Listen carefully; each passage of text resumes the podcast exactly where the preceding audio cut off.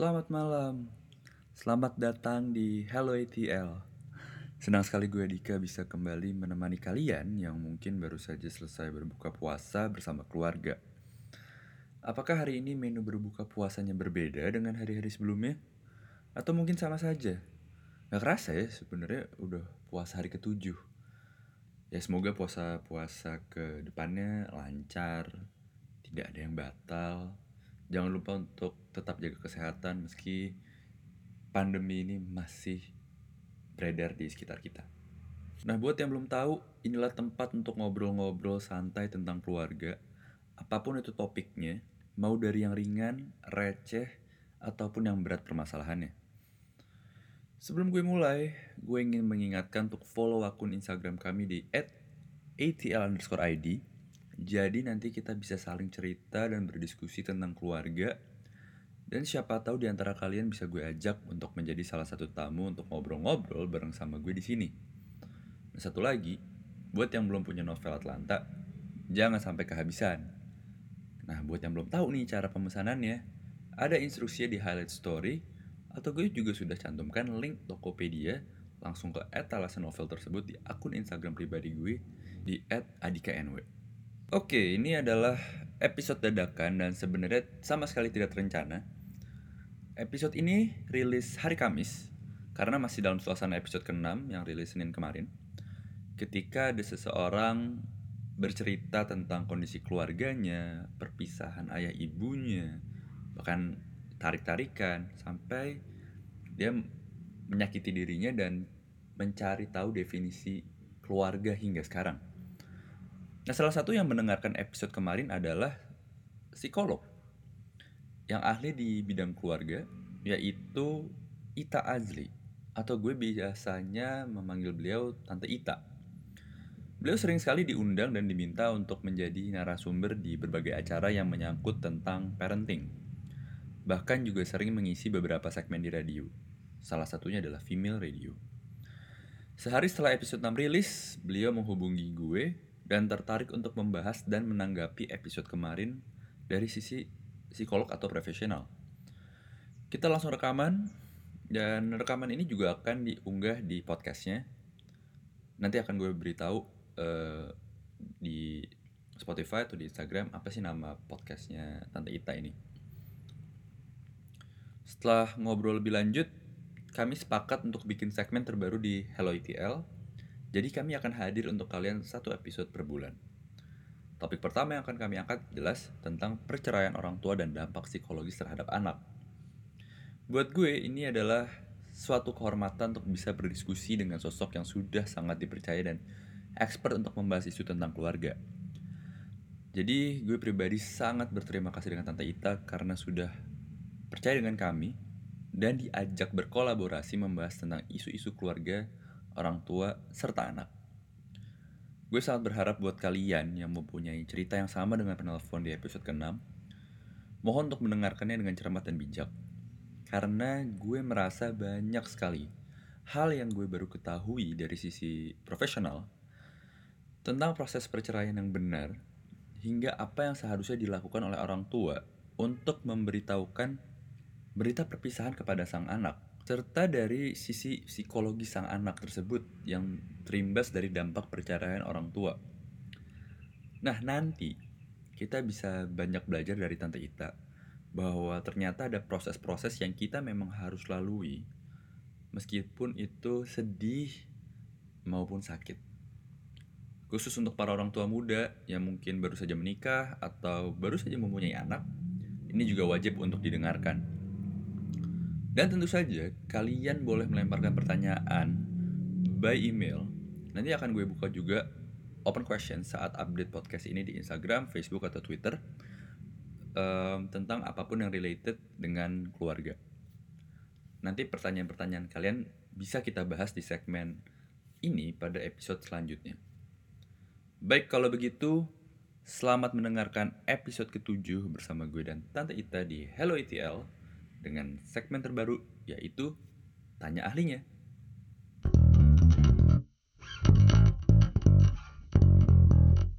Oke, saat ini gue sudah tersambung dengan Tante Ita Azli.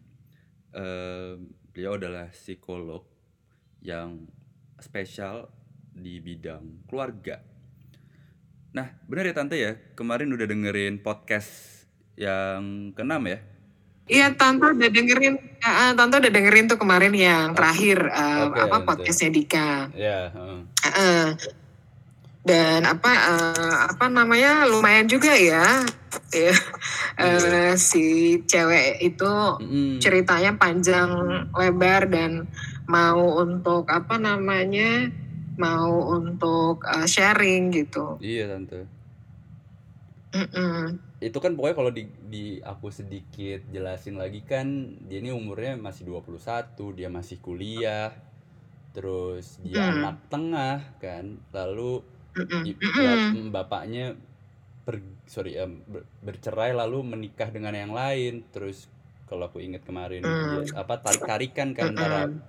bapak dan ibu gitu loh, sampai akhirnya si Mhm. anak ini kan, eee, apa, dep depresi ya, sampai cutting gitu.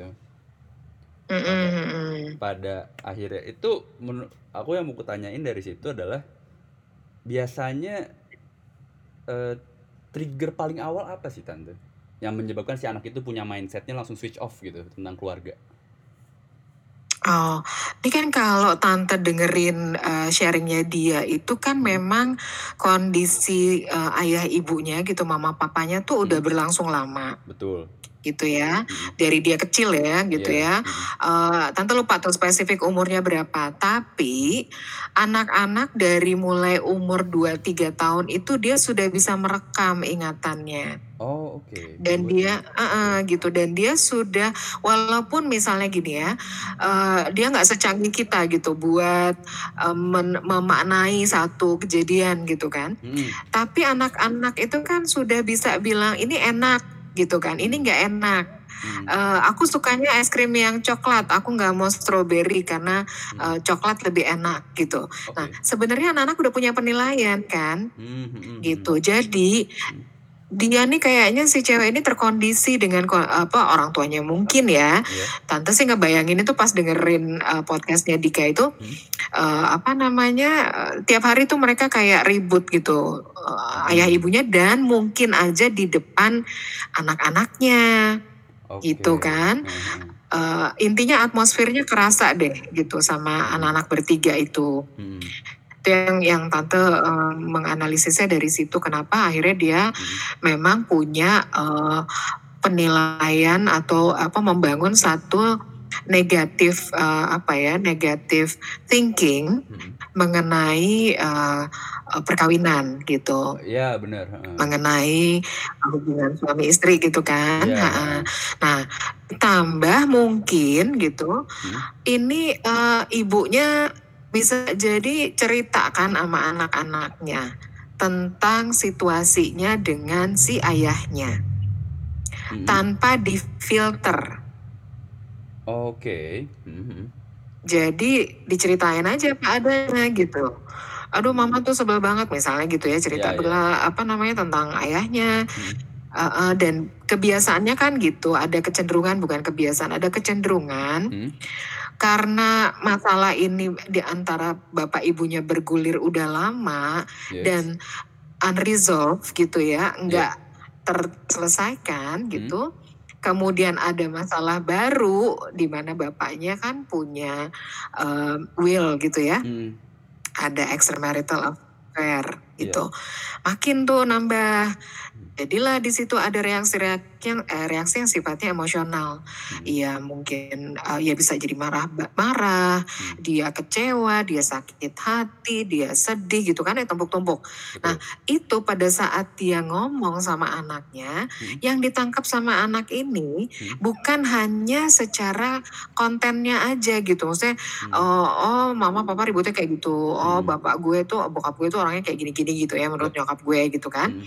Enggak, tapi vibrasi energi Vibra itu oke. menguatkan. Oh. Gitu, menguatkan bahwa bapak kamu tuh jelek gitu, eh, apa, sorry, bapak kamu tuh, eee, apa namanya, eee, well it's a it's not a nice word ya, tapi Mhm. bapak kamu tuh, mmm, eee, apa nam bandel misalnya Iya gitu, heeh. atau bapak kamu tuh keterlaluan gitu. Betul. Gitu ya kayak kayak gitu. Hmm. Itu makin menguatkan informasi yang dia terima dari ibunya tentang si ayahnya ini gitu. Oh. Nah, memori kita, Hmm. apalagi buat memori kita itu makin kuat kalau ada balutan emosi negatif. Hmm, hmm, hmm. Iya, iya, iya. Setuju, setuju tante. Iya kan? Iya. Kalau dari riset kan gitu. Kalau Benar. kita diminta suruh eh, kasih tahu, eh apa sih yang bikin lo paling bahagia, ngerasa paling bahagia gitu. Iya. Itu susah banget tuh ingetnya. Ah. Apa ya gitu, kayaknya gue makan es krimnya udah bahagia gitu kan. Iya. Iya. Gue diajak eh, jalan-jalan sama cowok gue aja udah bahagia banget gitu Iya. kan. Hmm, Susah.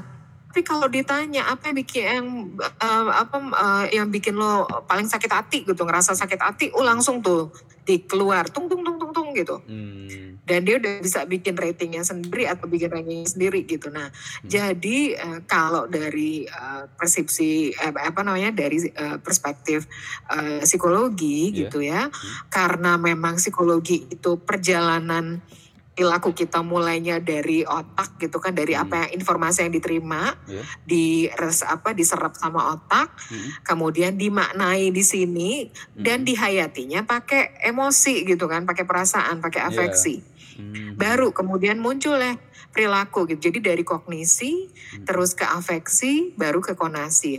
Kognisi itu kan pikiran kita ya. Iya. Ke afeksi itu apa yang dirasakan sama kita. Hmm. Ibunya cerita tentang bapaknya tadinya anaknya nggak ngerasa apa-apa terus akhirnya jadi informasi dari ibunya terus ditambah lagi dengan bumbu sana sini dan cara ibunya menceritakan yang mungkin sampai marah atau nangis. Oh. Itu kan akhirnya jadi afeksinya perasaan anak ini kan kena kan? melekat gitu ya. Ih sadis Oh. amat Nah ah, bener gitu Jadi attach tuh sama si anak itu Informasi itu di attach di dalam eh, otaknya Hmm. Akhirnya dia eh, mere, apa namanya me- mengekspresikan perilakunya itu dari apa yang dia yang dia serap dalam eh, pemikiran dia dan apa yang dia rasain gitu.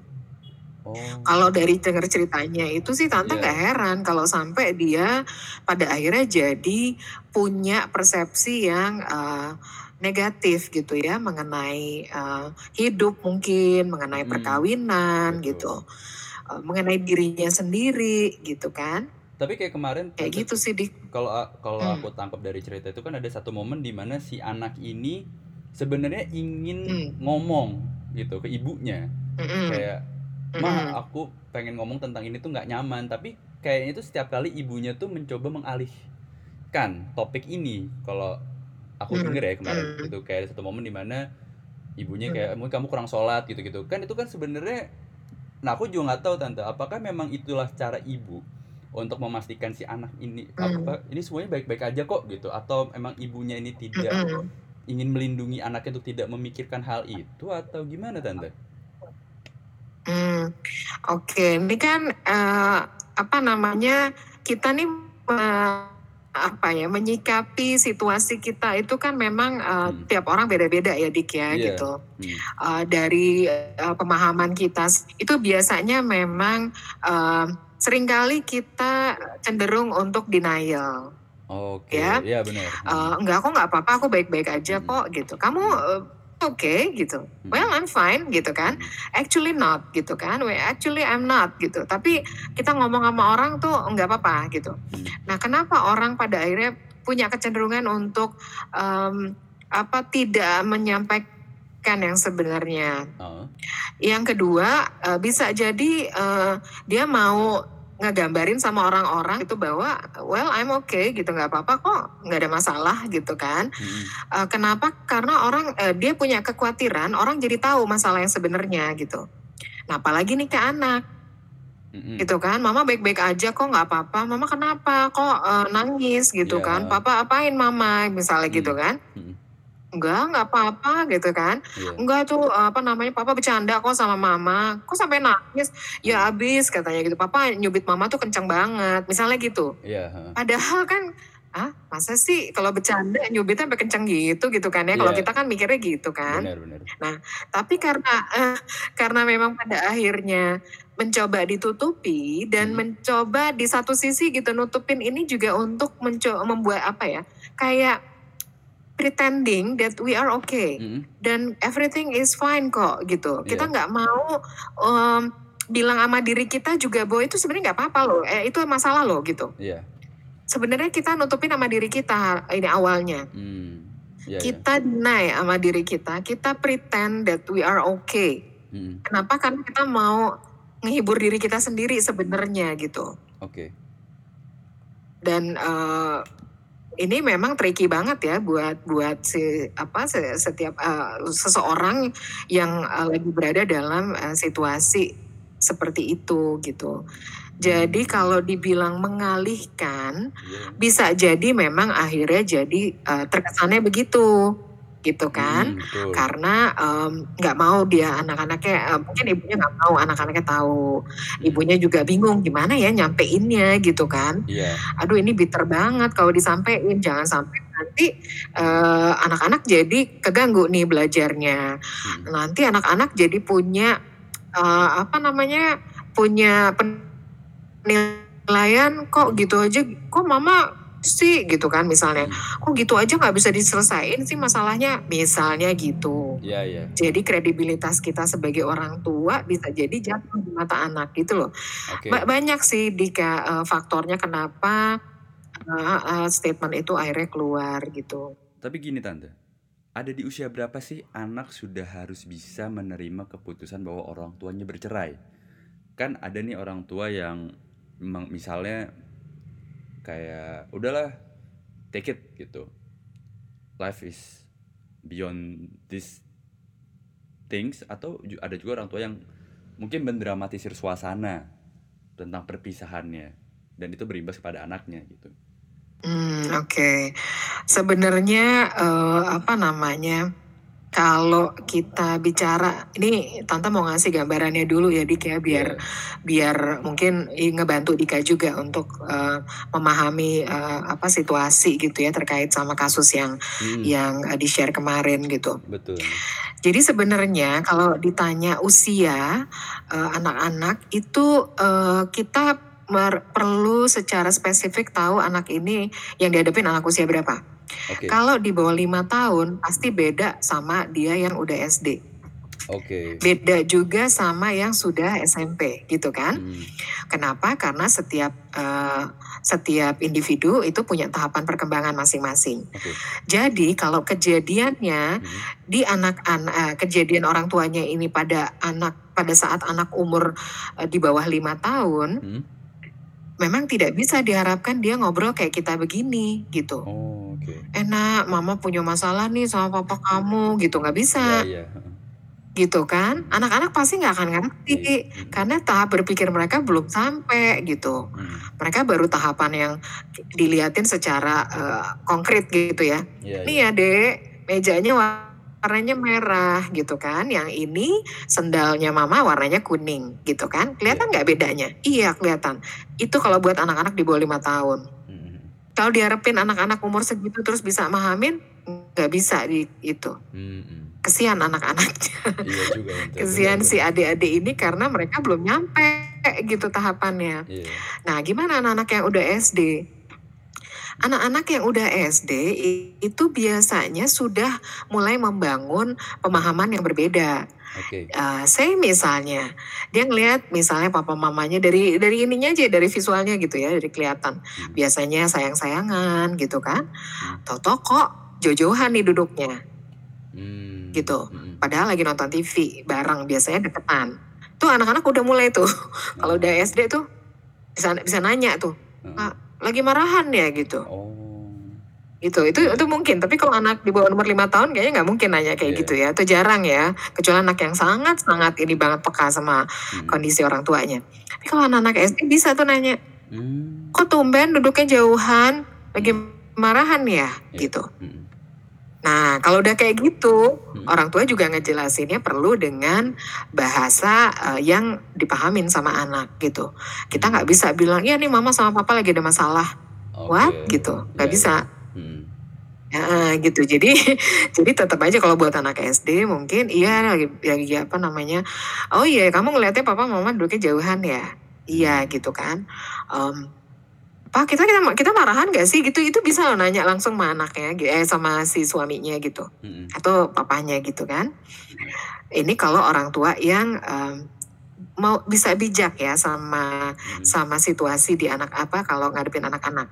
Lain kalau orang tuanya nggak bisa bijak Oke. gitu. Hmm. Kalau misalnya kita berusaha bercandain, eh Pak emang kita marah-marah. Hmm. Ya ini aja sendiri, mikir aja sendiri misalnya gitu kan. Terus Iya. ditinggalin atau mungkin nanya ke, eh, biasanya kan cowok tuh yang suka ngajak bercanda kalau kayak gitu, bukannya cewek. Hmm. Cowoknya suka gitu, emang kita marahan ya mah gitu. Ntar si mamanya bilang, mikir aja sendiri misalnya gitu. Tuh tambah tuh anak-anaknya, ada apaan sih gitu. Oh, iya. Udahlah dia nggak jelas, coba nyari tahu, ditambah lagi dengan informasi kayak begitu, Hmm. makin tuh. Nah, dan dia bisa jadi punya asumsi gitu anak-anak itu gitu karena di di sekolah kan dia sudah mulai belajar kan, Betul. belajar matematika, dia bisa bilang susah, dia bisa bilang ini gampang gitu kan, Hmm. dia bisa bilang ini seneng aku, yang ini aku nggak seneng gitu kan. Iya. Nah, jadi eh, kalau anak usia SD itu eh, diharapkan untuk menerima, Hmm. itu menerima yang dalam konteks pemikiran dia, bukan dalam konteks pemikiran kita gitu. Hmm. Jadi eh, penerimaan itu lebih pada levelnya anak-anak, bukan di level kita, dik. Gitu. Jadi orang tua yang harus Nah, menyesuaikan. Eh, kalau anak SM, Benar, Tante. ah, ah, Oke. exactly, benar, Hmm. benar, benar. Oke. gitu. Jadi ibaratnya kayak gini, kalau kita kita kita berdiri nih sama anak-anak eh, anak umur SD, Hmm. kan kita lebih tinggi kan dari mereka secara fisik kan. Betul. Kalau ngomong sama dia, kita tetap berdiri, dia tetap berdiri, kan dia ngeliatnya ngedongak gitu kan. Oh iya benar. Nah susah kan dia eh, apa sih gitu, Hmm. jauh jauh ini jauh apa namanya jarak komunikasinya. Nah Hmm. pada saat itu orang tua coba menyetarakan dengan posisi anak gitu Oke. untuk dia ngobrol enak. Nah sama penjelasan yang tante barusan sharing juga Ya. Nggak kayak gitu. Hmm. Kita coba berada di frekuensi yang sama sama anak-anak Hmm. pada saat ngejelasin dengan bahasa yang mereka bisa pahamin di umurnya mereka. Lain kalau anak-anak eh, udah beranjak ke SMP, apalagi kalau udah pacaran gitu. Udah ngerti tuh biasanya tuh kalau udah berantem berantem kayak gitu. Anak-anak SD kan udah banyak yang pacaran tuh ya sekarang. Betul. betul. Betul. Tante. Eh, SMP apalagi gitu. Iya. Um, dan SMA udah ini juga gitu, udah ma- makin paham lah gitu. Iya. Jadi penjelasannya kalau ke anak SMP, eh, anak-anak yang SMP umurnya 13, 14, 15, kemudian SMA 16, 17, 18, itu udah lebih bisa diajak dialog. Oh. Kita udah lebih bisa mengajak mereka untuk ngerti gitu. Hmm. Well. Gitu. Jadi orang tua nggak bisa ekspektasi, eh, nggak punya nggak expectation yang yang terlalu tinggi juga kalau misalnya Hmm. kita lagi punya masalah nih antara suami dengan istri, terus ngomong sama anak-anak yang Hmm. masih pakai pamper, pakai Bener ya? pakai diaper gitu, Benar. terus dia bisa ngerti Benar. yang kita omongin apa, enggak Hmm. gitu. Nanti di kitanya juga jadi jadi apa kecewa sendiri gitu karena Hmm. Berusaha nerangin tapi kan anak juga nggak ngerti gitu kan jadi dari sisi eh, usia Hmm. anak itu matters eh, Hmm. untuk orang tua jadi menyesuaikan eh, satu apa yang perlu disampaikan yang kedua gimana cara nyampeinnya Iya. dan eh, kapan nih waktunya yang paling enak buat nyampein sama anak-anak itu kan Oke, iya iya benar tante. Ini kan sebenarnya aku pengen mengangkat dari sisi perceraian orang tua ya, karena ini kan terjadi gitu tante. Dan kemarin-kemarin juga ada episode-episode yang juga sama tentang single mother gitu. Yang yang cukup membuat penasaran adalah em, sebenarnya haruskah ada transparansi komunikasi antara orang tua dan anak bahwa ya kami sudah berpisah gitu.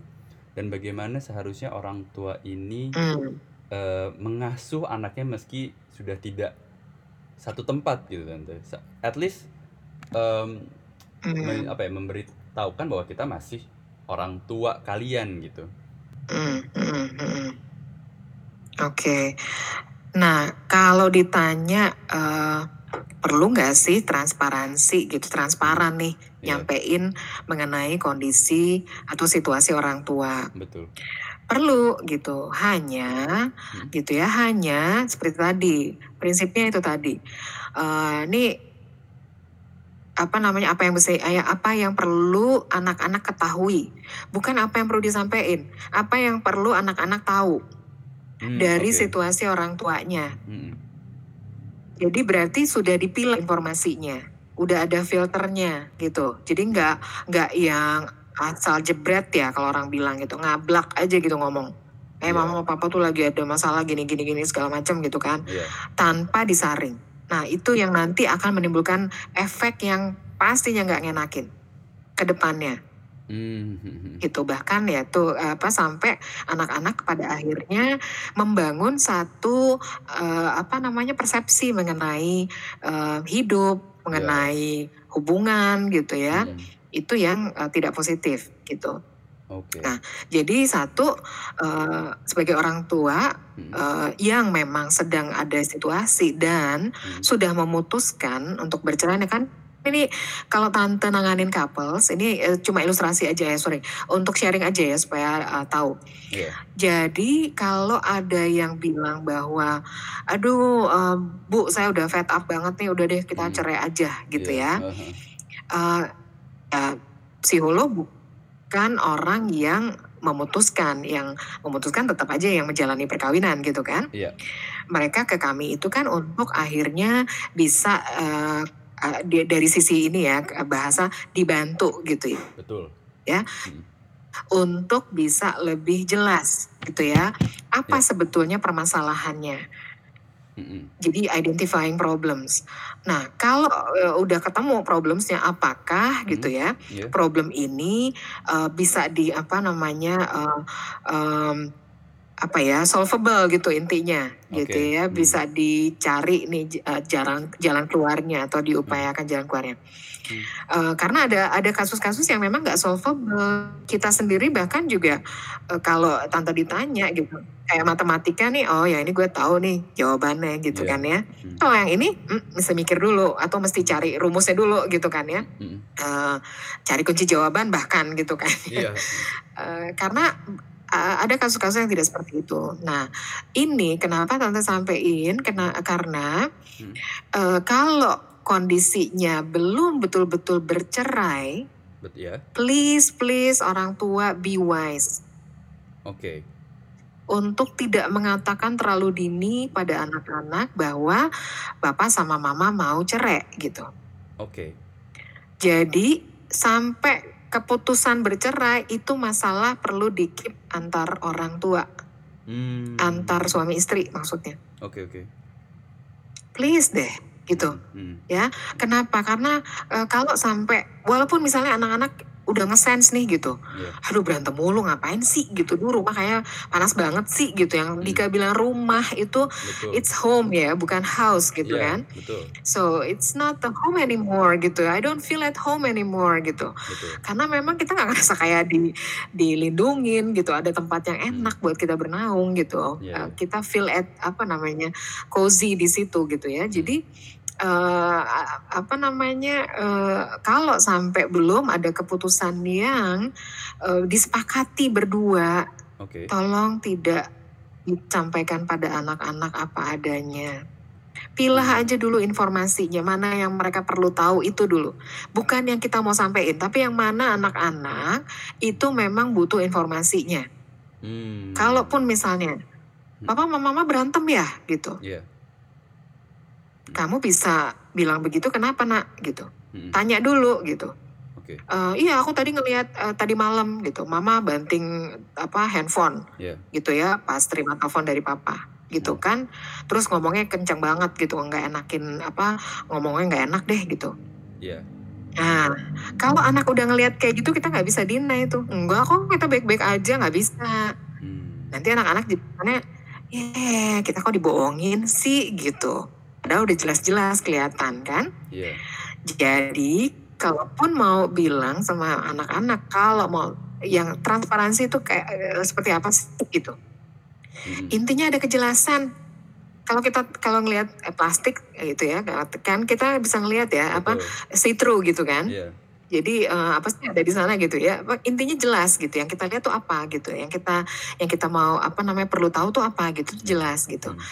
jadi eh, si orang tua ini pada akhirnya bisa bilang sama anaknya Hmm. gitu Mhm. Iya, papa sama mama sedang ada situasi, bukan berantem, sedang ada Oh. situasi. Oke. Maaf kalau kamu sampai sempet, eee, dengar, Mhm. eee, percakapan kami yang nggak ngenakin. Mmm. Yes, we are dealing with our problems. Oke Gitu. oke. Udah, stop, eee, apa, titik sampai di situ. Nggak perlu akhirnya di, "Gini gini, masalahnya gini nih, Nak," gitu. Jadi kayaknya kita nggak usah kita nggak perlu bela diri sih sebetulnya sama anak-anak untuk ngejelasin yang seperti itu. Yes, yang penting mereka tahu, "Oh iya bener, nyokap bokap gue lagi ada masalah." Oke, Gitu. iya. Nah, terus apa yang diharapin dalam situasi dari situasi itu? "Maaf ya, Nak, mungkin kamu jadi ngedeng ngena apa, nggak enak dengarnya dari mama atau papa," Mmm, gitu kan, iya. "melihat situasi ini." Iya, kami pun sedang, eee, mengupayakan, eee, apa namanya, cara gitu untuk kita bisa mengatasi masalah ini. Tolong ya Oke. bantu doa gitu, supaya mama sama papa, eee, bisa segera ngatasin masalah ini. Udah. Nah, iya. itu yang diharapin anak-anak sehingga mereka juga jadi batinnya bener sih, batinnya bener. tuh, "Oke, Iya. my mom" Iya. iya, "my mom and dad, Mhm. they're having problems," gitu, dan mereka tidak deny. Mhm. Satu, jadi Iya. mereka diajarin ada value kejujuran di situ. Tapi yang kedua, they are working on something gitu. Oke. Dan Mhm.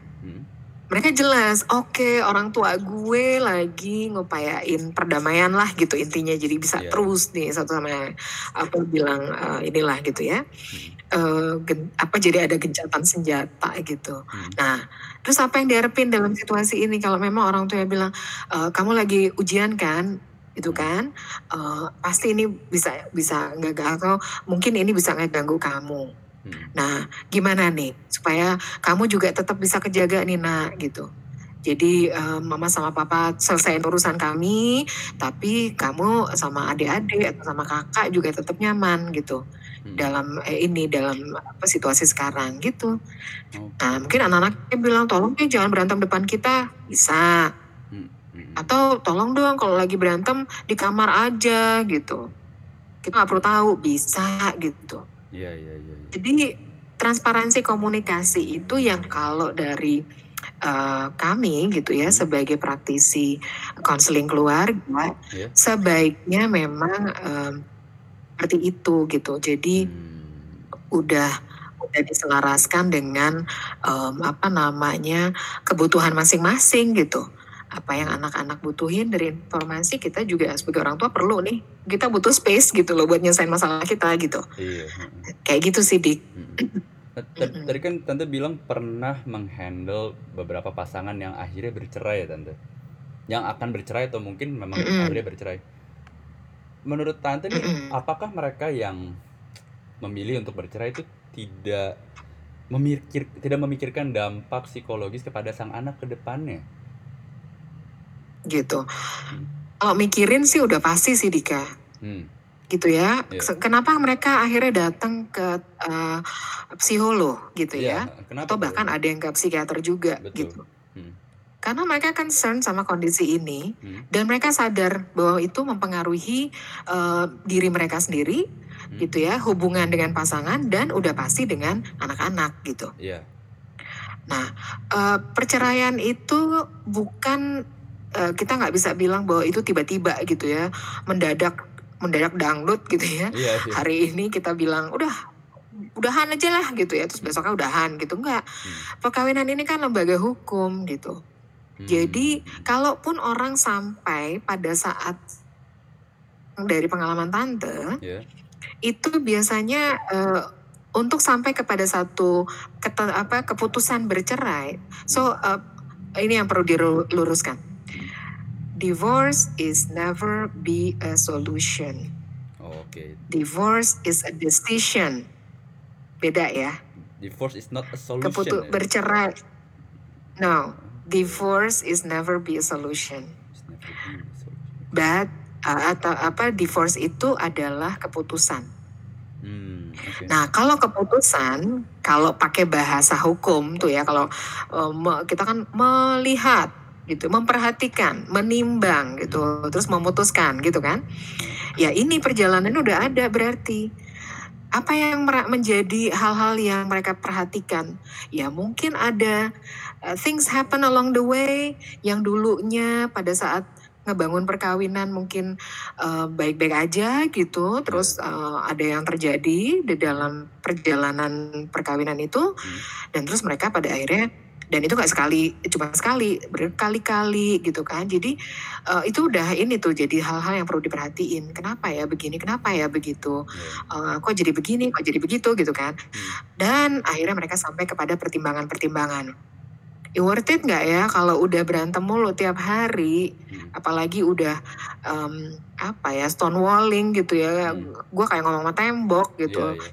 Ini perkawinan masih bisa diselamatin nggak ya? Worth it nggak untuk untuk kita iniin gitu, terusin?" Misalnya gitu. Hmm. Nah jadi nah di dalam, eee, pembicaraan itu mereka sudah pasti memikirkan anak-anak. Itu yang, Mmm. eee, tante pahamin Oke. dari apa yang mereka biasanya share gitu kan. Iya. Eee, dan bahkan makanya tante sering kerja sama sama psikolog anak. Kalau Mmm. sudah menangani, eee, kasus-kasus yang mereka sedang, eee, dalam, eee, situasi mempertimbangkan apakah, eee, pada akhirnya, mau memutuskan untuk bercerai atau gimana, gitu. Iya. Mereka perlu untuk berkonsultasi dulu dengan psikolog anak. Itu biasanya, eee, prosedurnya gitu. Oke. Apalagi buat anak-anak yang masih kecil, gitu Mhm. kan. Eee, dan kalau yang udah remaja biasanya memang sebagai psikolog keluarga tante, eee, biasanya sharing juga gitu ya, Iya. eee, apa yang mereka perlu, eee, persiapkan gitu kan ya. Nah, eee, jadi kalau misalnya mereka udah sampai kepada tadi tuh memperhatikan, menimbang, baru deh mutusin gitu. Nah, biasanya kapan orang menyam orang tua menyampaikan bahwa mereka akan berpisah, itu biasanya kalau sudah punya satu, eee, apa ya, kesepa apa, arah yang lebih jelas gitu, dan sudah mengarah kepada satu keputusan Mhm. yang sudah disepakati. Nah, itu pada akhirnya perlu untuk mengajak dialog anak-anak. Kenapa? Di agenda perceraian tuh ada 3 Dika. Oke. 1 perceraian perceraian, Betul. yang termasuk tunjangan dan sebagainya gitu ya, terus Iya. nanti visitation-nya gimana nih, Hmm. eee, gitu ya. Iya. Yang kedua adalah perwalian, custody, Oke. ya. Hmm. Nah, custody kalau buat anak-anak yang masih kecil gitu ya, di bawah 12 tahun, kalau di hukum Indonesia itu kan biasanya automatically ke biological mother-nya Iya. atau ke ibu lah gitu ya. Tapi kalau udah SMP, udah di atas 12 tahun, mereka bisa milih mau ikut papanya atau ikut mamanya gitu. Gitu kan. Nah, Iya. jadi anak-anak tuh biasanya akan dilibatkan sebagai psikolog keluarga kalau orang tua sudah bilang bahwa kami, eee, sudah memutuskan Bu Ita bahwa kami akan bercerai gitu ya. Oke. Nah, itu udah. Kalau tante nanganin tuh kan biasanya konseling ada 3, eee, pre-divorce counseling, Yap. divorce counseling, dan yang ketiga adalah post divorce counseling. Nah, Oke. biasanya di pre-divorce counseling itu juga anak-anak yang biasanya udah umurnya di atas 12 tahun, Hmm. mereka dilibatkan. Karena nanti mereka bisa jadi diminta, eee, pada saat ada agenda custody, itu majelis hakim perlu ketemu sama Oh. anak-anak ini gitu. Oke. Mmm. Gitu. Makanya jadi jadinya, eee, panjang Dika perjalanannya gitu Oh, kan. iya iya, heeh. Eee, makanya kita selalu ngingetin, 1, keputusan jangan diambil pada saat, emosi kita masih tinggi. Oke. Jadi ini bukan emotional decision. Yang kedua, kalau memang memutuskan untuk bercerai, Hmm. please please dilakukan dengan, mmm, apa namanya, yang namanya collaborative divorce. Jadi Hmm. divorce yang kolaboratif, gitu. Divorce Sehingga oke. agen divorce yang kolaboratif. Iya. Jadi, mmm, untuk membicarakan custody, ya orang tua, eee, suami si apa, pasangan ini juga dengan dengan kenyamanan tersendiri gitu membicarakan karena, eee, udah sama-sama sepakat gitu kan. Hmm. Eee, jadi divorce itu kan, eee, kenapa itu jadi keputusan? Keputusan yang diambil untuk mengakhiri konflik. Jadi pada saat kita bilang, "Oke," gitu ya, "kita akan mengurus, eee, perceraian." So, itu adalah sebenarnya kita sudah bilang, memberikan statement bahwa we end this conflict gitu. Oke. This is the end konflik gitu. Hmm. Jadi kalau sampai masih ngungkit-ngungkit Hmm. gitu ya di persidangan gitu. Ka- Karena majelis hakim juga nggak sekepo itu sih kalau tante ada di dalam situasi persidangan gitu ya, Oh. yang beberapa kali tante datengin gitu. Iya. Nggak yang kepo, emang bapak kenapa sih cerai pak? Ibu kenapa gitu? Hmm. Eh, ibu kenapa bap- eh, bapak kenapa sih eh, orangnya apa? Gimana sih orangnya? Nggak gitu juga sih gitu. Oh, oh, oh. Ya, mereka kan eh, apa namanya eh, juga ini kan eh, mempertimbangkan dari sisi-sisi hukum karena lembaga perkawinan adalah lembaga hukum gitu. Oh, ha. Makanya kalau sudah sampai kepada keputusan bercerai Hmm. ya dan akan segera diurus secara legal, baru tuh udah persiapan buat ngomong sama anak-anak gitu.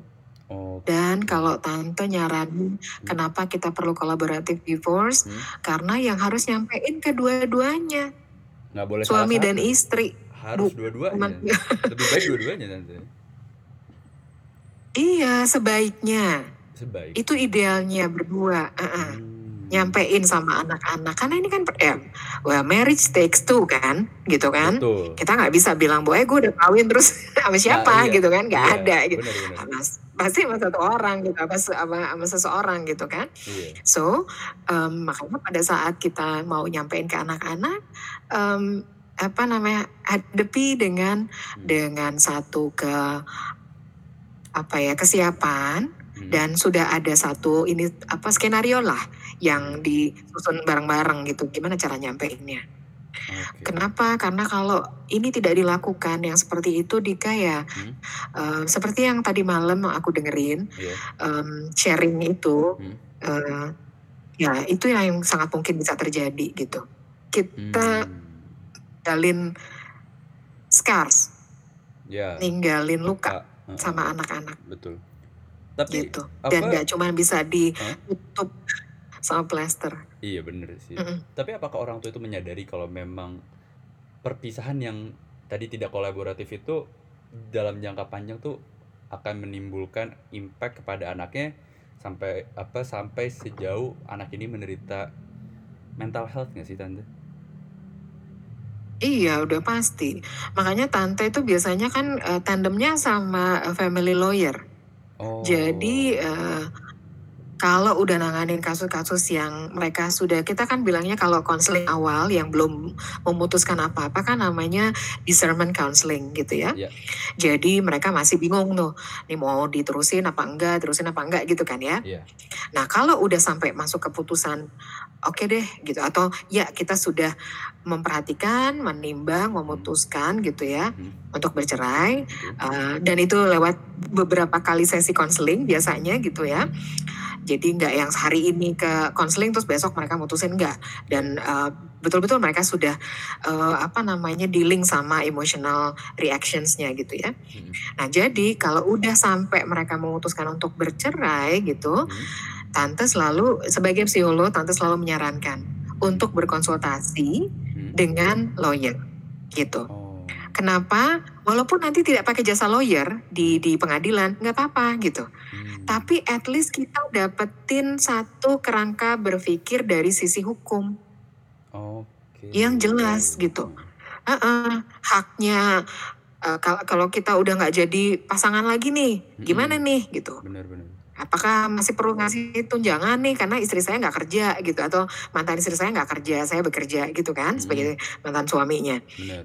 Eh, terus gimana nih anak-anak gimana caranya gitu kan terus gimana nih pengaturannya gitu Eh, terus eh, berapa besarnya yang kayak kayak gitu kan Iya. eh, di Dika Iya. makanya eh, banyak banget tuh ini agendanya kalau udah sampai Ah. kepada eh, perkawinan ini kita akan kita putuskan untuk ber- bercerai gitu ya nah Iya. sampai kemudian nanti eh, family lawyer ini akan menyampaikan Hmm.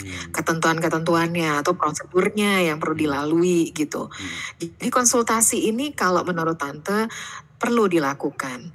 Nggak perlu yang formal sih konsultasinya kalau ke lawyer gitu. Kalau memang mungkin di satu sisi, aduh nggak punya duit misalnya gitu, aduh nggak ada nih budgetnya, Hmm. banyak kok gitu. Eh, di sini yang bisa memberikan eh, pro bono gitu Iya. konsultasinya, Hmm. tapi yang penting mereka tahu prosedurnya seperti apa dan Hmm. bagaimana supaya anak-anak ini juga jadi terjaga hak-haknya gitu. Betul. Apalagi anak-anak yang masih kecil gitu, perlu Iya. sekolah, eh, dia masih perlu diapers gitu kan, Hmm. susu dan sebagainya, terus dari mana gitu kan. Iya, iya. Apalagi kalau orang tuanya, salah satu orang tua sudah punya rencana mau nikah lagi setelah Iya. divorce gitu. Bener. Itu kan Iya, bener. itu kan perlu dipikirin ya Iya. gitu, heeh, gitu kan. Soalnya kan yang Jadi em, yang ku dapat dari kisah ya ada Hmm. beberapa teman kan juga orang tua ini suka Mm-mm. seenaknya gitu menghilang atau tidak menafkahi anaknya tidak atau cuman membiayai uang sekolah aja tapi nggak ngasih uang jajan itu kan kadang beda-beda gitu tante jadi iya. apakah itu memang tidak tertulis kah? Atau memang mereka berpisah? Ya sudah berpisah saja tidak baik-baik gitu. Kadang anak kan juga cuma tahu cuma tahu ujungnya doang ya tante Hmm, iya itu itu banyak sekali di kasus-kasus seperti itu dan Mm-mm. memang tidak heran kalau eh, banyak menimbulkan tadi ya eh, emotional scars gitu di betul di anak-anak gitu kan. Mm, Jadi eh, seperti tadi tadi saya tante sampein gitu mm, kan, kita mengawali segala sesuatu dengan satu kebaikan. Orang kan nikah tuh niatnya baik ya, betul gitu ya, mau membangun keluarga gitu kan. iya Jadi kalaupun harus diakhiri gitu atau ah, pada akhirnya diputuskan atau memutuskan untuk mengakhiri perkawinan, Hmm, eh, diusahakan yang baik-baik juga gitu caranya dengan cara yang baik ya. iya iya.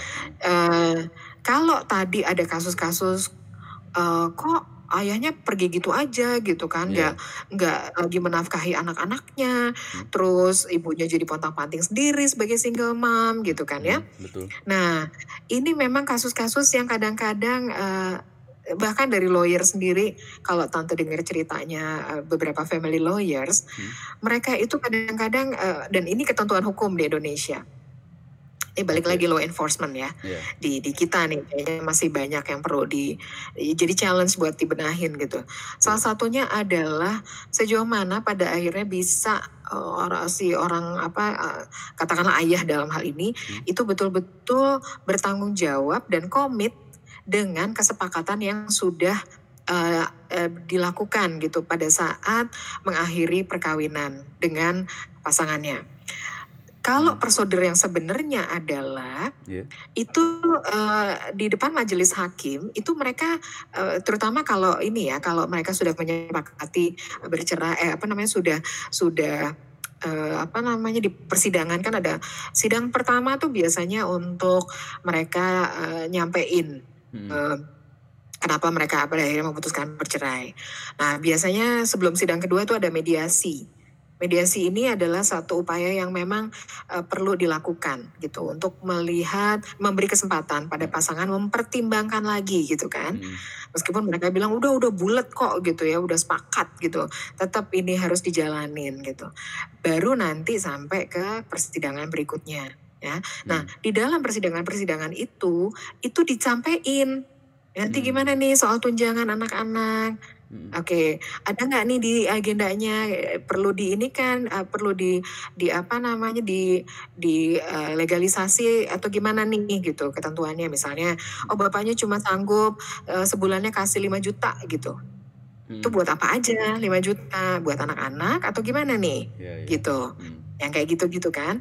Nah, itu sebenarnya ada eh, di hitam di atas putihnya. oh Ada, itu ada hmm, sebenarnya gitu ya.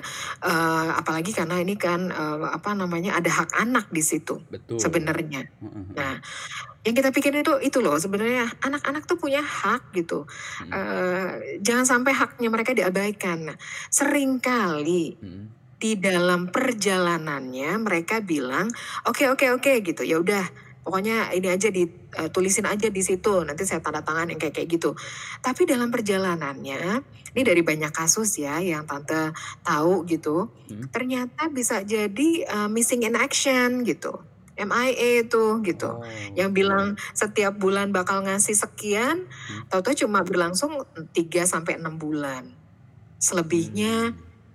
Bye gitu. Iya iya iya. Atau uh, aku di PH, apa di PHK nih karena corona akhirnya Hmm. uh, perusahaanku tutup misalnya gitu ya, terus Iya. uh, karyawan di PHK jadi aku nggak bisa lagi ngasih gitu. Hmm. At least ada keterangan itu mungkin akhirnya bisa diupayakan gimana ya jalan keluarnya karena anak-anak masih butuh biaya gitu kan. Betul. Tapi ada juga ya udah missing in action gitu aja, ghosting gitu aja, pergi aja gitu.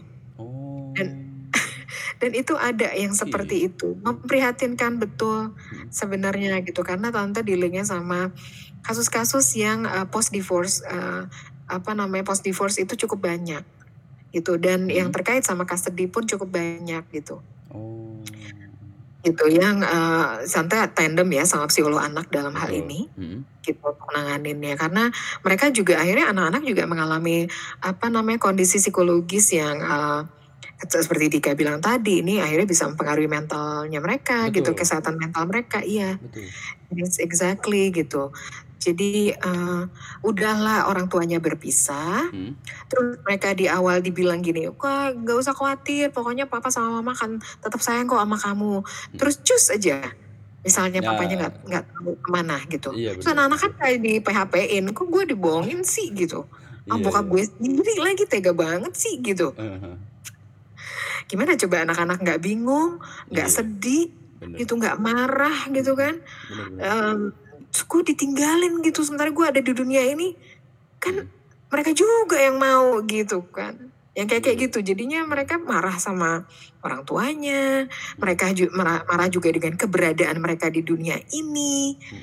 Kok gue kayak unwanted begini sih ujung-ujungnya gitu nggak enak banget gitu kan Iya. Benar. ya gitu jadi karena prosedurnya tidak dijalankan dan komitmen tidak di lalai gitu ya dalam Hmm. uh, dilalaikan gitu dalam hal komitmen sehingga banyak akhirnya kasus-kasus yang seperti Dika tadi sampein gitu hilang aja begitu terus uh, anak-anak bilang nggak tahu tuh bokap gue ngasih berapa pokoknya gue dikasih kasihnya aja tuh gitu Hmm. Atau kalau lagi ada duit bokap gue ngasih Sih. Uh, kalau nggak ada duit bokap gue nggak ngasih gitu Oh. jadi kan anak-anak pikir oh emang kayak gitu ya enggak nak enggak begitu sebenarnya gitu. Oke tante, kan eh, tadi dari dampak perceraian ada yang sampai cutting atau tidak happy dengan kehidupannya. Kira-kira ada nggak sih saran atau masukan buat mereka yang belum berani speak up tentang apa yang eh, ia alami gitu? Oke, jadi eh, apa namanya? Kalau tante bisa kasih saran ya Dika gitu Mm-mm. kan? Mm-mm. eh ini situasi yang memang penuh dengan tantangan ya Iya, Eh, dan berdampak terhadap pikiran betul. gitu ya, eh, emosi kita, Mm. perilaku kita dan fisik kita. Oke. Ya. Mm. Eh, mau nggak mau kita ngadepin dampaknya atau resikonya itu gitu ya, konsekuensinya itu. Hmm. Kenapa? Karena eh, perceraian orang tua ya Hmm. atau eh, kondisi di dalam keluarga yang ujung-ujungnya pada akhirnya orang tuanya berpisah Hmm. itu adalah stresor buat anak-anak, pemicu stres. Gitu. Eh, nah, pemicu, eh, kalau kita stres, Hmm. stres itu reaksi sebenarnya. Iya. Ya, Dia memunculkan reaksi itu eh, apa apa namanya indikasi dari kita stres itu ada di pikiran, Hmm. emosi atau perasaan kita, Hmm. kamu yang bentuknya perasaan gitu, Iya. eh, perilaku dan fisik kita. Ya, Oke. Nah, if we do care for ourselves, Hmm. ya bahwa kita emang lagi ada di dalam satu kondisi yang sangat tidak kondusif dengan masalah yang diha- dihadapi oleh orang tua kita dan endingnya kita harus tidak apa mereka tidak bersama-sama lagi gitu dan kita mungkin hanya ketemu dengan salah satu orang tua aja sehari-hari Hmm. eh, dan hanya waktu tertentu aja ketemu dengan yang orang tua yang satu lagi gitu Hmm. so eh, ini terutama buat yang remaja ya kalau buat anak-anak lain penanganannya soalnya Oke. kalau buat remaja yang di atas uh, umur uh, 13 tahun gitu, tante bisa saranin em, ya satu tadi untuk dia em, apa namanya em, cari orang dewasa yang Hmm. bisa diajak ngobrol ya yang Hmm. dia percaya untuk diajak ngobrol. Jangan dipendam sendiri. Oke. Itu terlalu berat Mm-mm. sebenarnya. Oke. Karena karena itu masalahnya masalah orang tua tapi kita kena dampaknya gitu ya. Betul. Ya. Kayak sekarang aja nih corona ya eh, siapa yang ini gitu ya Iya. men-trigger gitu. Terus kita kan kena dampaknya sekarang kan. Benar. Nggak bisa ke rumah, nggak bisa ke mall gitu kan. Gak enak Iya, banget kan iya, gitu. iya. Posisinya kayak gitulah gitu. Gak enak banget gitu. Hmm. Jadi udah nggak bisa lagi kayak dulu gitu kan. Iya. Jadi eh, apa namanya menurut tante buat mereka yang eh, apa namanya ngadepin situasi itu sekarang, please eh, jangan jangan sendirian ngadepinnya. Jangan sendirian. Oke. Eh, jangan sendirian gitu ya ngadepinnya. Kita butuh me time iya, tapi bukannya kita jadi eh, lonely gitu. Hmm. Karena kalau kalau kita sendirian kita jadi eh, berat gitu ngadepinnya gitu. Iya. Cari deh atau eh, kalaupun misalnya teman nggak bisa bantu gitu, Mm-mm. at least dia bisa sharing sama yang dia percaya, yang tidak judgmental orangnya gitu. Oke. Hmm. Nah ini juga mesti dilihat ya. Ja- Jadi jangan cerita sama siapa siapa ya pak eh, ke sosial media misalnya gitu ya Betul. curhat di sosial media gitu. Aduh gue bete banget nih, jawab bokap gue cerai lalalala gitu kan. Betul. Semua orang jadi tahu gitu kan. Iya. Dan nanti ada resikonya tuh, ada kayak konsekuensi sosialnya gitu. Hmm. Mungkin orang yang akhirnya jadi komen, orang mungkin jadi aduh kesian banget sih gitu kan lo misalnya gitu kan. Iya. Padahal dia mungkin lagi nggak dibutuh kasihanin, dia butuh untuk just you know scream ke Hmm, hmm, hmm. apa namanya just uh, talk it out loud gitu Iya, kan. meluapkan emosinya gitu kan. Ah, gitu cuma medianya gitu yang perlu di ini dan kalau bisa gitu upayakan deh gitu sebelum kita eh, sampein gitu Hmm. eh, apa ke seseorang yang memang kita ini eh, kita dulu yang yang ini yang sekarang saya butuhin apa sih gitu. Apakah saya butuh cerita? Hmm. atau saya butuh untuk nenangin diri gitu? Hmm. atau apa yang saya butuhin? Atau saya butuh tidur gitu? Iya. apa sih yang dibutuhin sekarang gitu kan? Hmm. intinya adalah kita tetap eh, apa namanya kita perlu eh, apa eh, care sama diri kita. I do care for myself gitu. I want to survive in this Hmm. journey gitu Iya, iya. itu afirmasi yang eh, mungkin membantu kita juga untuk kita bisa ngingetin diri kita jadi kayak self reminder gitu Hmm, hmm, hmm. ya Oke, oke. Ah, sehingga nggak ter apa namanya ter apa ya terdorong untuk melakukan hal-hal yang nantinya akan merugikan diri sendiri gitu. Hmm. So cari eh, orang, eh artinya pahami dulu kebutuhan, kita bangun awareness sama diri kita gitu ya. Apa yang gue butuhin sekarang, apa yang gue rasain sekarang gitu ya, apa yang gue pikirin sekarang gitu. Tante sering kali Iya. men- apa menyarankan untuk nulis, Menulis. nulis. Oke. bikin jurnal deh, journaling. Kayak diary gitu ya, dari tiap hari gitu. Ya, benar. Oke. Ah, ah, benar. Keluarin aja dulu gitu. Kalau nggak ada orang yang bisa diajak ngomong, keluarin gitu. Talk it out gitu. Oke. Dan kalaupun mau ngerekam gitu, rekam aja tapi nggak usah dipublish gitu. Iya, iya. Karena iya. itu kan private banget ya. Betul. Tapi paling tidak kita keluar.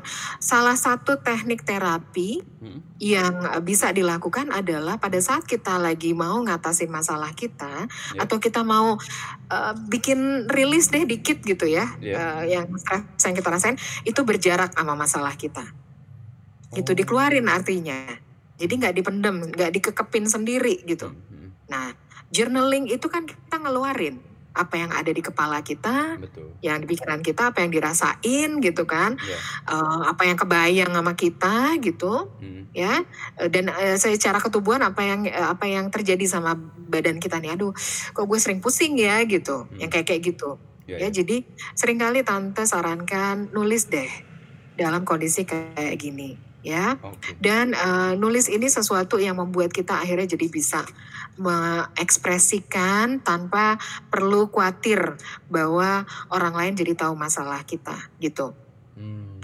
kalau perlu yang rada ada passwordnya, eh, ada beberapa aplikasi yang tante tahu tuh kayak diary, journaling bisa bisa pakai aplikasi itu dan pakai password. Jadi orang Jadi nggak nggak tahu ya. Ya, gitu kayak beli buku diary di toko buku tuh kan ada yang pakai gembok tuh di. Iya iya benar. Zaman dulu. Ya banget kayak itu. gitu deh.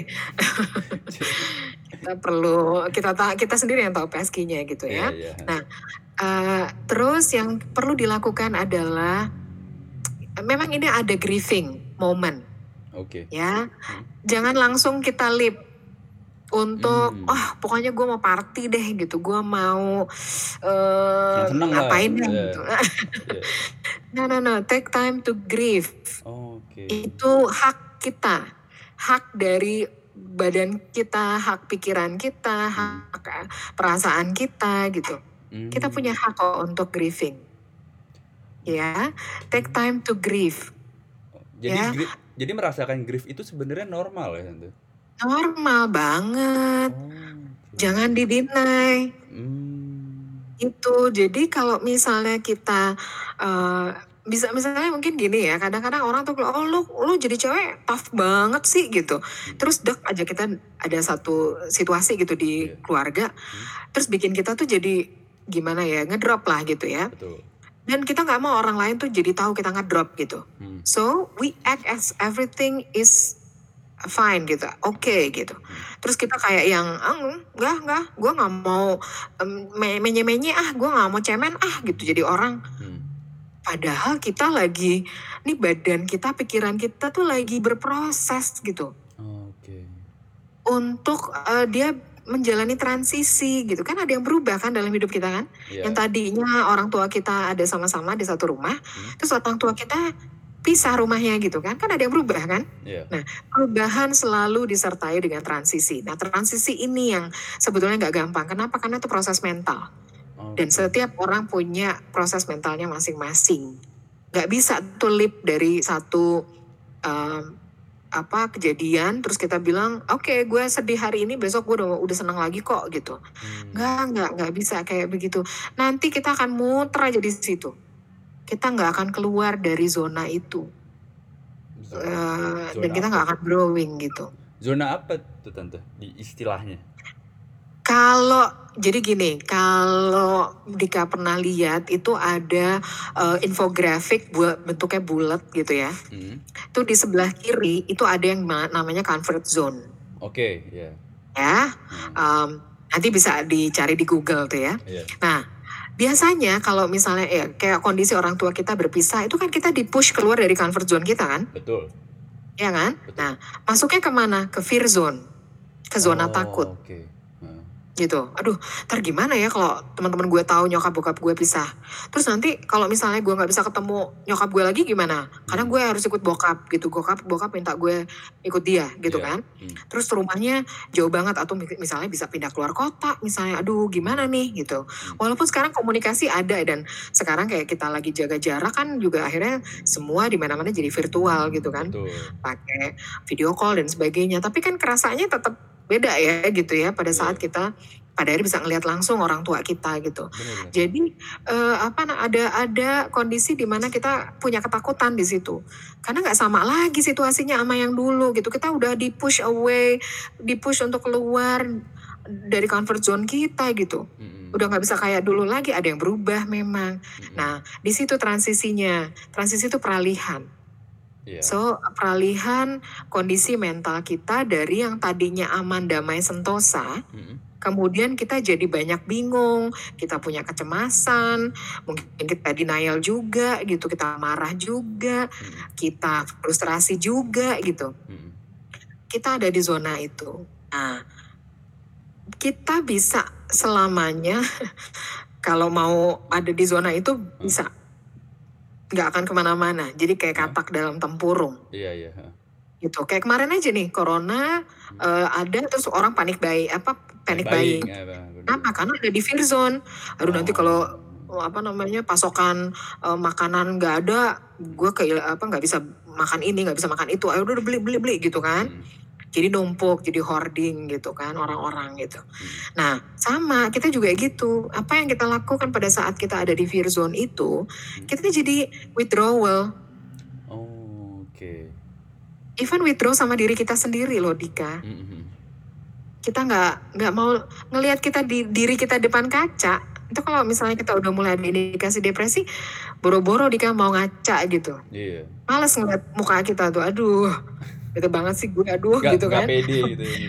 Heeh, miserable banget sih gue gitu, Iya. males gitu. Even kita narik diri dari diri kita. Karena kita Hmm. takut ngadepin realita. Kita takut ngadepin kenyataan gitu. Iya, iya. Nah, itu orang tua perlu tahu bahwa Hmm. pada saat mereka memutuskan untuk bercerai, Iya. anak-anak itu akan dikeluar apa di kayak dipaksa keluar dari comfort zone mereka. Dan mereka membangun ketakutan mereka masing-masing. Hmm. ada sih yang ah enggak aku aku cuek aja tante gitu kan. Hmm. Eh, biarin aja orang tuaku yang punya masalah yang penting duit jajan masih tante pulsa masih aman gitu Hmm. apa da, mau ba- apa namanya paket data masih aman gitu kan Eh, ya mikirnya gitu tapi kan itu sebenarnya ekspresi dari hmm. Bisa jadi ekspresi dari kemarahan bisa jadi ekspresi dari kesedihan Iya, iya. bisa jadi ekspresi dari ketakutan gitu so nggak bener-bener dia ngomong kayak gitu bener-bener dia memang udah bilang kita bisa bilang eh dia nerima ya Hmm. dia tegar ya dia tough banget ya jadi anak enggak we are just human being Iya. kita perlu waktu untuk ya itu tadi grieving itu tadi Hmm. nah kalau di zona takut itu kita perlu grieving please do so Hmm. jangan maksain diri untuk kita cepat-cepat keluar dari zona itu gitu Oke, Nah, baru nanti kalau kita udah mulai em, udah mulai lebih paham Hmm. gitu ya. Oh, ternyata ini yang sekarang eh, gue rasain, perubahan ini yang sekarang ada dalam kehidupan gue. Gue tinggal sama nyokap gue, bokap gue udah Hmm. entah sama siapa gitu kan. Iya. Dan dia udah jarang banget nelfon gue gitu. Hmm. Oke, mulai tuh nanti kita pelan-pelan masuk ke tahapan berikutnya ke uh, learning zone namanya. Zona kita belajar gitu. Oke. Nggak sepenuhnya rasa takutnya hilang di situ, enggak. Tapi kita belajar dari ketakutan kita, belajar dari kemarahan kita gitu. Uh, apa sih lesson learn-nya tuh kemarin gitu? Ya kayak kemarin aja. Lu kemarin sempat panik buy, buy- buying? Iya gitu. Terus iya ya ternyata gue nyesel gitu kan. Aduh gue kok gitu banget ya. Eh, pada, pada waktu udah apa dibawa ma ininya barang-barangnya ke rumah terus gue mikir ada tuh akhirnya momen yang ngapain gue beli ini ya? Ini kan bukan bukan gue nggak perlu di sini gitu kan. Iya. siapa yang perlu barang ini? Nggak ada. Nah gitu. Hmm. jadi udah mulai ada lesson learn-nya. Aduh gue kemarin kemaruk banget ya. Mungkin gue kemarin saking ketakutan ya. Gitu. Hmm. mulai tuh akhirnya oke deh kita nyalurin misalnya ke siapa yang perlu gitu kan nanya tuh eh ada yang perlu ini "Eh, berapa enggak enggak enggak usah beli gue kasih aja deh yang penting kepake barangnya gitu kan Iya. kalau kemarin nih kita dari belajar dari eh, wabah apa pak eh, Pak, dari pandemi corona ini Hmm. nah di learning zone itu tuh kita biasanya udah lebih lebih mau deal sama eh, apa apa ya yang yang berbeda lah dari keseharian kita dari kehidupan kita Hmm. Nah, kalau udah kita banyak eh, apa nah belajar di situ, kita udah bisa siap masuk ke growth zone, zona bertumbuh gitu. Oke. Makanya eh, kan sering kalau kalau di kutipan ada kan, em, life begins at the end of our comfort zone. Hmm. Iya, iya, iya. Iya, Iya iya, kan? benar. Jadi eh, kehidupan yang sebenarnya tuh ada di luar comfort zone Iya, kita sebenarnya challenge, gitu. challenge-nya. Iya, challenge-nya banyak. Iya. Tapi sejauh mana emang kita mau artinya satu punya kesediaan dan kedua ma- mau apa punya eh, kesiapan gitu buat Betul. buat ngajak diri kita masuk ke situ gitu. Hmm. Jadi itu sih ya Dika yang yang Hmm. memang perlu untuk eh, apa ya? Jadi apa ya? Jadi pertimbangan-pertimbangan sehingga Hmm. kita juga akhirnya dengan kita aware yang tante tuh sering kali eh, sampein bahwa dalam situasi seperti ini please please eh, kita bangun eh, awareness Oke. self awareness kita gitu Oke. karena kalau kita udah mau membangun awareness Hmm. kita jadi eh, pelan-pelan ngajak diri kita untuk bisa accept Hmm. Gitu. Iya, iya. benar. Nah, apa yang berubah apa yang sekarang eh, kalau dulu gue ngalamin A gitu sekarang gue ngalamin B gitu kan. Oh sekarang gue eh, gue nggak bisa lagi kayak dulu emang gitu kan. Jadi udah lebih udah lebih bisa eh, cope lah gitu ya intinya. Iya, nah baru kemudian akhirnya kita bisa lebih understanding, lebih paham gitu dengan situasi-situasi itu. Uh, dan di situ biasanya um, kita kayak misalnya, oh iya, yeah, gue nggak cukup nih kalau journaling aja gue kayak butuh orang deh buat gue ajak ngobrol gitu kan. Hmm. kadang-kadang tante tuh jadi pihak yang cuma nyediain telinga aja tuh, gitu. Hmm, buat dengerin buat cerita. Dengerin, gitu, ah, benar. Dan kalau orang didengerin itu sebenarnya awal dari untuk untuk mereka heal. Oh. Iya, untuk mereka pulih. Hmm. Yang penting ada telinga yang mau dengerin. Dan tante sering bilang kalau um, apa uh, mereka sharing sama tante, uh, tante dengerinnya pakai telinga hmm. dan hati. Oke. Okay. Gitu. Jadi nggak cuma telinga aja, tapi juga hati ngedengerin gitu ya. So I listen with uh, my heart gitu. Hmm. Itu. Jadi mereka cuma butuh aja. Uh, tante aku ke sini cuma pengen curhat aja. Oke. Okay thank you for ini making time gitu ya yeah. because you care for uh, uh, you you do care for yourself yeah. gitu ya yeah, gitu jadi akhirnya mereka cerita gitu kan hmm. udah nggak yang habis itu udah ah udah ada lega tante gitu hmm. dan nggak selamanya kalau kalau ke konseling ya kalau ya, terus uh, hanya untuk mereka yang butuh apa uh, lagi punya masalah gitu enggak hmm. untuk lebih punya teman apa seseorang yang bisa diajak sharing hmm. dan karena kami semua terikat sama profesi psikolog yeah. eh kode etik gitu ya hmm. jadi menjaga kerahasiaan gitu kan yeah. dan memang tidak judgmental gitu nggak ada penilaian apa pun gitu Betul just be yourself gitu di dalam ruangan itu gitu ya uh, confidentiality-nya terjaga gitu kan jadi mereka juga pada akhirnya ya udah just be them ya just being them aja gitu cerita hmm. gitu bahkan yang mungkin gak diceritain sama temennya, yang mereka malu cerita sama orang tuanya gitu. Hmm. Mereka sharing gitu. And I do appreciate that gitu. Dan uh, as a professional, hmm. uh, komit komitmen kami kan ya dijaga kerahasiaannya gitu. Betul, hmm. Jadi kalau tante selalu, selalu ngibaratin punya peti yang rahasianya tuh yang mereka ceritain ada di situ disimpan nama tante, oh, iya, dikunci. Iya. Jadi merasa aman gitu. lah. Uh, uh, gitu kan. Jadi uh, please take care of uh, yourself yang ada sekarang. Take time to grieve. Grieving itu biasanya yang paling yang paling uh, apa ya paling krusial itu tiga bulan. Pertama sejak uh, ada kejadian di situasi uh, atau di rumah gitu ada dalam keluarga kita oh. atau dalam kehidupan kita. Tiga bulan gitu. ya. Tiga bulan, bulan. masa-masa mm -hmm. dia itu bisa bisa sorry bisa mengubah dirinya atau gimana tante? Selama tiga Enggak, bis, jadi bisa bisa membangun kenyamanan gitu, oh, bisa okay, membangun uh, ketenangan gitu, hmm. uh, bisa lebih nerima, okay. bisa menerima lah bukan nerima lebih le, bisa menerima, hmm. ya, dan menerimanya bukan karena ya udahlah mau diapain, enggak, hmm Yes, I accept. Gitu ya, things change. Oke. Okay. Ayah ibu saya bercerai. Mm-hmm. Saya sekarang tinggal sama ayah saya atau tinggal sama ibu saya. Yeah. Kakak saya tinggal sama uh, yang lain gitu kan ke orang tua yang apa ayah atau ibu saya atau nenek saya misalnya gitu ya. Yeah. Itu ya uh, tapi mereka pada akhirnya udah lebih atau tiga bulan ini proses yang uh, makanya kita nggak bisa bilang bahwa bisa leaping gitu bisa loncat nggak hmm. mental kita berproses seperti itu hmm. perubahan perilaku itu butuh waktu uh, sekitar apa namanya tiga minggu gitu okay. untuk membiasakan yeah. kayak sekarang pakai masker gitu yeah, pakai masker awal-awalnya kan aduh gitu orang risih ya gitu yeah. kalau kita nggak biasa jadi penumpang ojol iya yeah, benar ya kan gitu yeah. sekarang keluar harus pakai masker, oh, iya. sini harus pakai masker, belum lagi cuci tangan gitu. Coba deh dirasain. Bener. Ini kan udah mau masuk ke minggu apa bulan kedua nih. Betul. Kita udah mulai apa namanya PSBB. terbiasa. Iya. Kan beda banget ya. Betul. Jadi uh, grieving ini proses perlu waktu untuk kita bisa betul-betul dealing sama apa yang sedang kita hadepin dan ngebangun kalau kita bilangnya inner peace gitu, yeah. resilient gitu.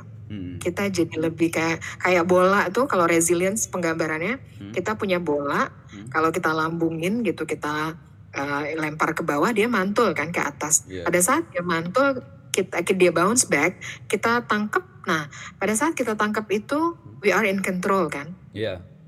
Nah, itu resilient Hmm. gitu. Kita butuh dalam kondisi seperti itu untuk kita moving on. Oke. Makanya kalau kalau orang bilang kok susah banget sih lo move on, ada waktu nggak untuk grief dulu abis lo uh, patah hati gitu, Iya, iya.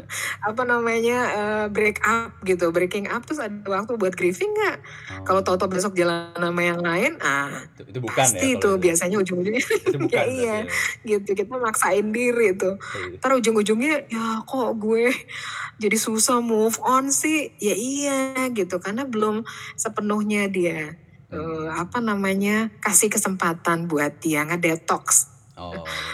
Yang perlu dibersihin gitu. Oke. Itu di Mm-mm. Oke tante, ini sudah satu jam tante. Jawabannya sangat lengkap. Tapi- aku terima kasih tante apa udah menjelaskan dan sudah menanggapi episode yang kemarin. Eh, karena mungkin buat para banyak kali yang kemarin yang dengerin dan kayaknya memang butuh perspektif dari pakar gitu untuk meng, untuk at least tahu situasi dalam keluarga itu seperti apa dari sudut pandang profesional. Itu penting tante. Iya, Mm-mm. terima kasih juga Dika. Iya, ini nanti tiap bulan ya tante kita bikin segmen nanti. Siap siap, tinggal tentuin aja topiknya Siap. pendidik gitu. Oh sama kalau misalnya nanti eh, mereka ada yang mau nanya boleh nggak tante? Eh, seandainya kita mau rekaman nanti aku buka open open questions di Oh Instagram. gitu. ha. Boleh ya tante? Mm. Dan siapa tahu Boleh boleh mereka nggak mau tanya-tanya gitu. Ya boleh. Nanti tinggal ini aja eh, jadwalnya kita sepakatin di. Siap tante. Terima Ya. kasih banyak Thank tante you. untuk waktunya. Ya.